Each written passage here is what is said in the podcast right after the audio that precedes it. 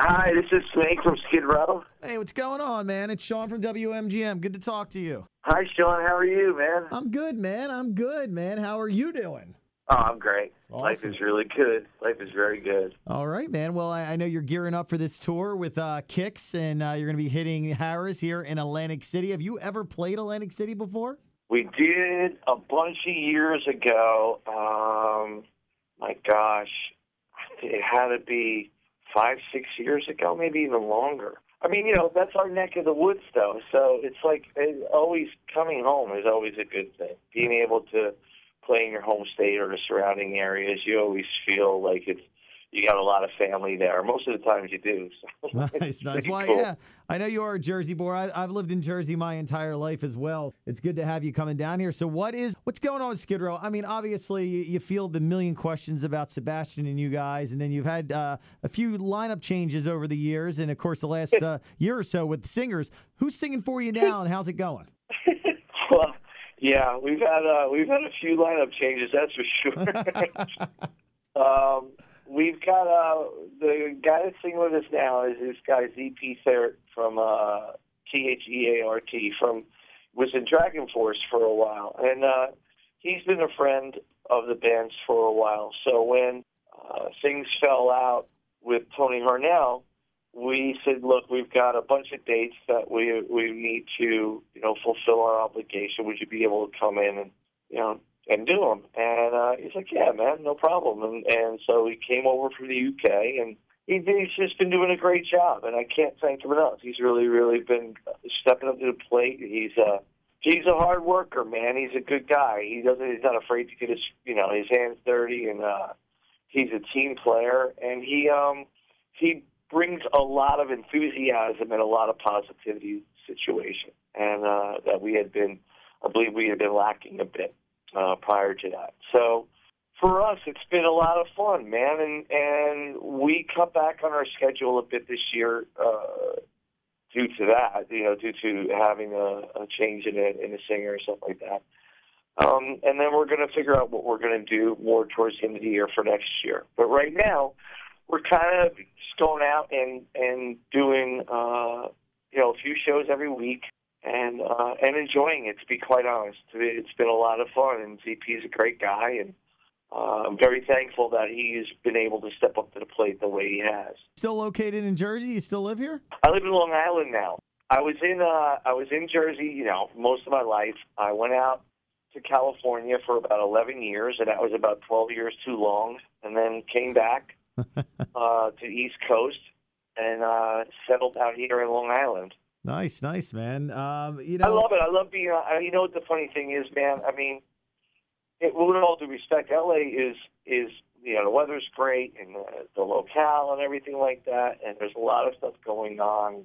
But it's like I'm just an East Coast guy, man, and I don't know how else to put it, but I, I really felt the pull of uh, from the moment I got out there. I always felt the pull of the East Coast to bring, bring me back here, and so it's great to be back in um, this side of the of the of the country and to be able to be around my friends and family and stuff like that. It's just a it feels right, and uh, you know, being up here in Long Island, the people have been fantastic to me, and have, you know, it's just been it's been a really great experience. And but you know, I'm a Jersey boy through and through, and uh, I make that known every chance I get. nice. So, I mean, obviously, you got you got your start back in the '80s, and and uh, I'll tell you this: one of my earliest concert experiences when I was 12, 13 years old, I got to see you guys on your first tour at the Spectrum, opening up for Bon Jovi. Saw it a handful of times. I saw you at the Starland a few years ago. What's the difference besides different members, obviously? But what's the difference between touring back then and touring now? And do, do you still love it and still enjoy getting up on that stage?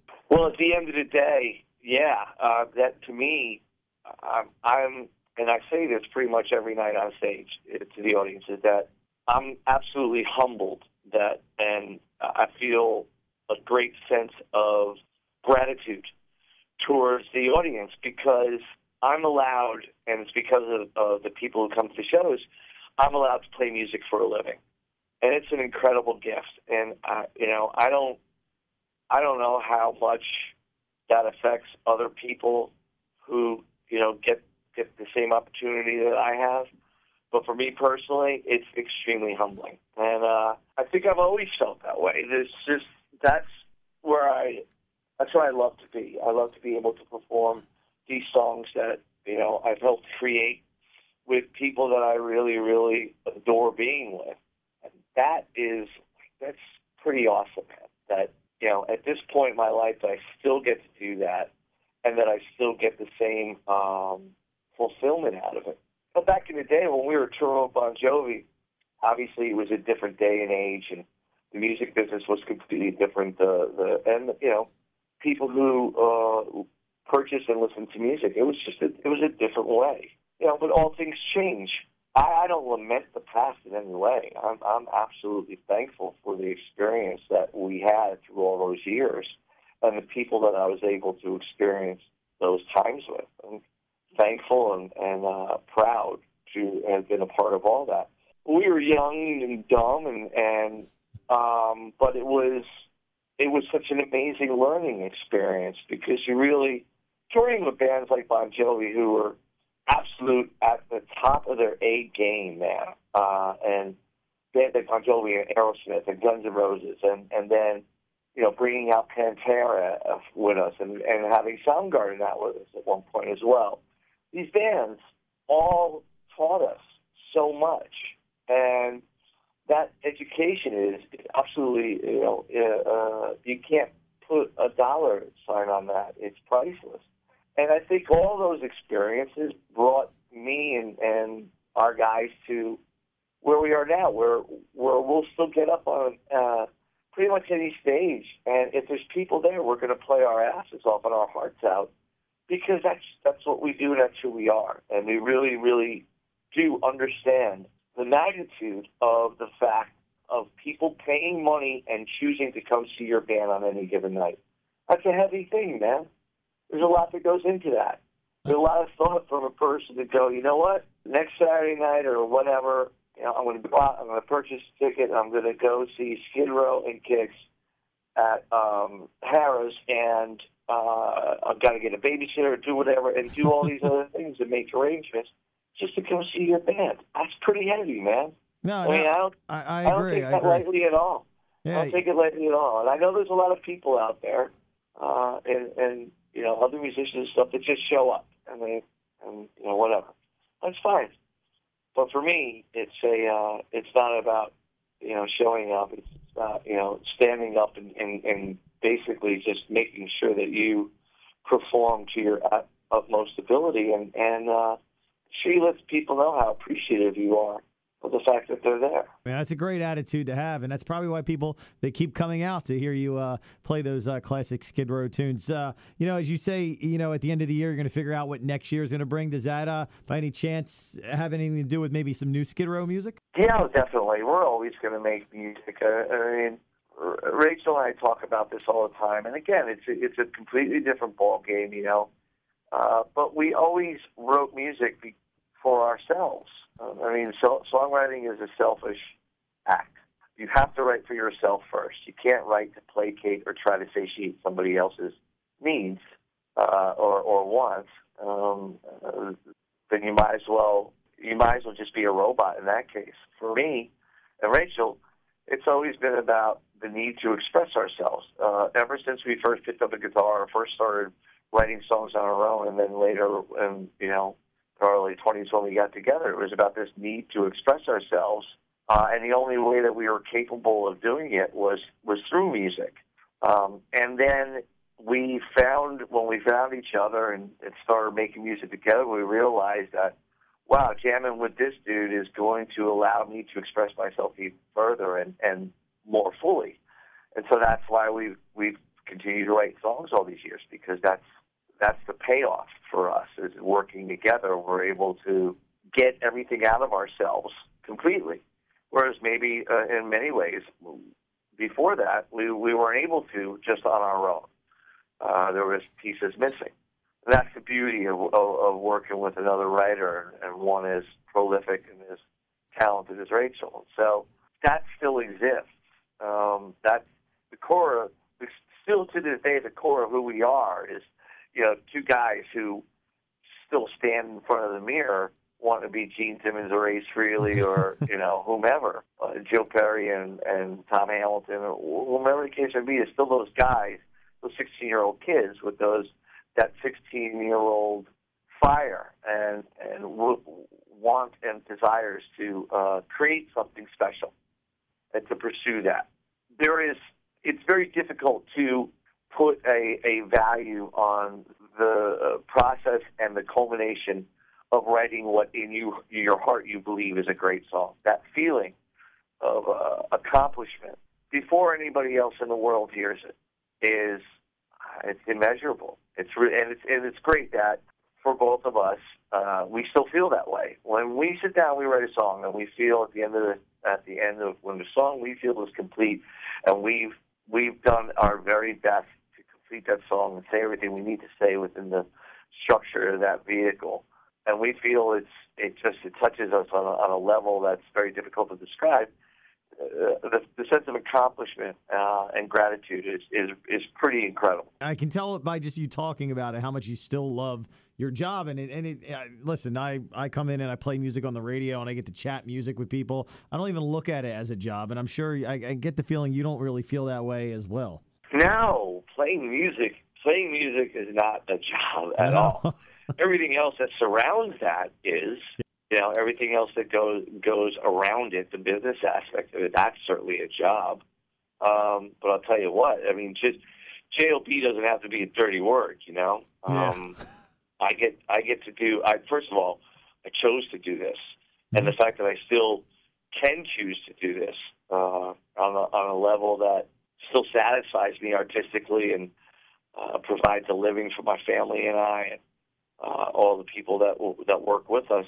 You know, it's a pretty incredible set of circumstances. But yeah, I mean, there's there's certainly a job to it, but the the playing, going up there and playing and uh, that's not that's not the job part of it. That's nah. the, that's the payoff.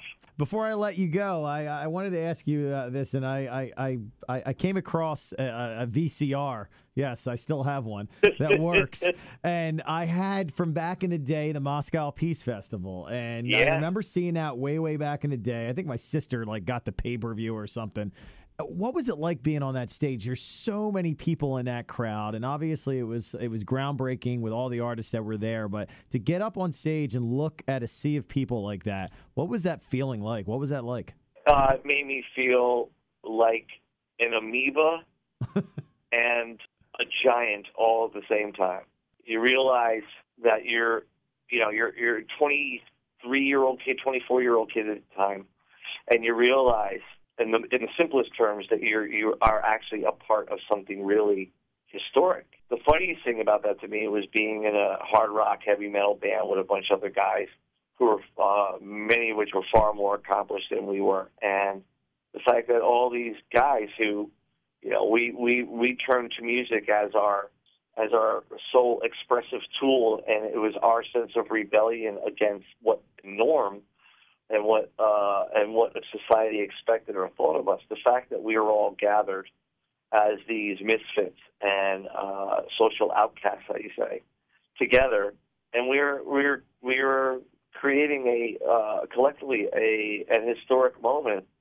This is, there's there's irony in that, and um, the way that uh, it still is, people still talk about it is is pretty incredible. Um, and the fact that know, when we went on, we went on stage in the afternoon. Uh, that was at Lenin Stadium, and the last time something had been on, uh, the last time that the major event was held there was the 1980 Olympics, wow. in which in which the United States had boycotted, and so we were getting ready to go on stage, and they light the Olympic torch, and it's the first time it had been lit since 1980, and the U.S. boycotted. And it was really I don't know if I fully understood the, the significance or the magnitude of that mm-hmm.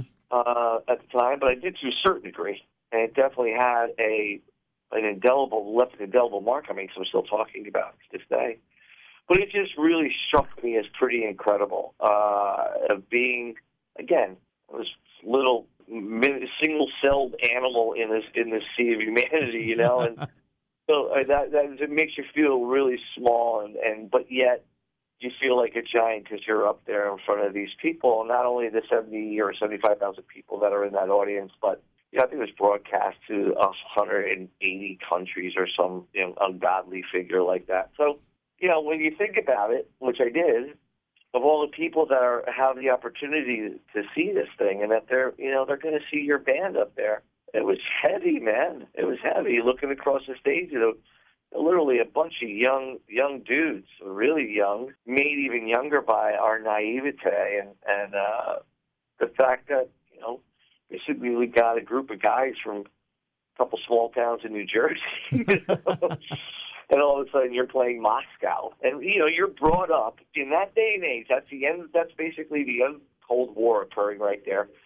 But you know, in the in the years before that, in in school and stuff, you're taught that they're the bad guys.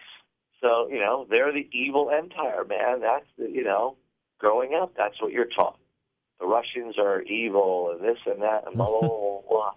And all of a sudden you're playing with a bunch of, you know, Westerners uh, on the, on, uh, you know, across enemy lines. And you know what? It's, they weren't so evil. they, were, they weren't what, what we were taught that they were. The people themselves were, you know, the people that were there. They were the same as us, man you know, there's some pretty important things occurred on that trip for me personally, and how really important it is to be able to have the privilege of experiencing other cultures and you know the power of education. But more importantly, I think the biggest lesson I learned there was the enormity and impact that music has, and that above all, it is it's an inter, it's it's it's an international language that supersedes politics and geographical barriers and spiritual barriers, dialects.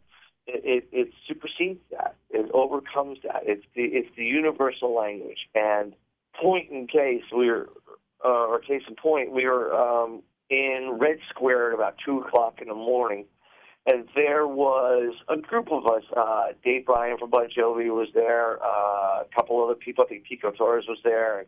I was there. Some of the guys from my band. Some other bands were there. Anyway, it's like two o'clock in the morning. You know, in Red Bank. I'm in Red Bank, Red Square, Red Bank. Red Bank. I didn't catch that at first either. that's happened quite a few times too. So we're in, we're in Red Square, and there's this kid who can't speak a word of English but the only English he knows is he's singing with an acoustic guitar. He's singing uh, "Yesterday" by the Beatles. It just floored me. I mean, he captured my attention and sang it so beautifully, as if he had written it. Made eye contact with him. He made eye contact with me, and there was just that moment there that I will never ever forget. And we communicated because of the beauty of music and, and the language that it is. Somehow there was a connect there because of that moment, that song, and, and him performing it. So, you know, these random things that occur that really are profound and makes you realize that I don't know your religion, I don't know your language, I don't know your, you know, uh, anything about your upbringing or your, well, your education, none of that. But mm-hmm. I'll tell you what, you can play a song and make me smile. That's more important than any of that other crap. Listen, man, I'm going to let you go. You're going to be here, Harrah's, November 12th, Skid Row Kix. We are looking forward to it. Having a lot of fun doing the tickets, man. And I'll say this, and I know this isn't the first time you've heard this, but when you're putting that set list together, don't don't ignore that subhuman race record.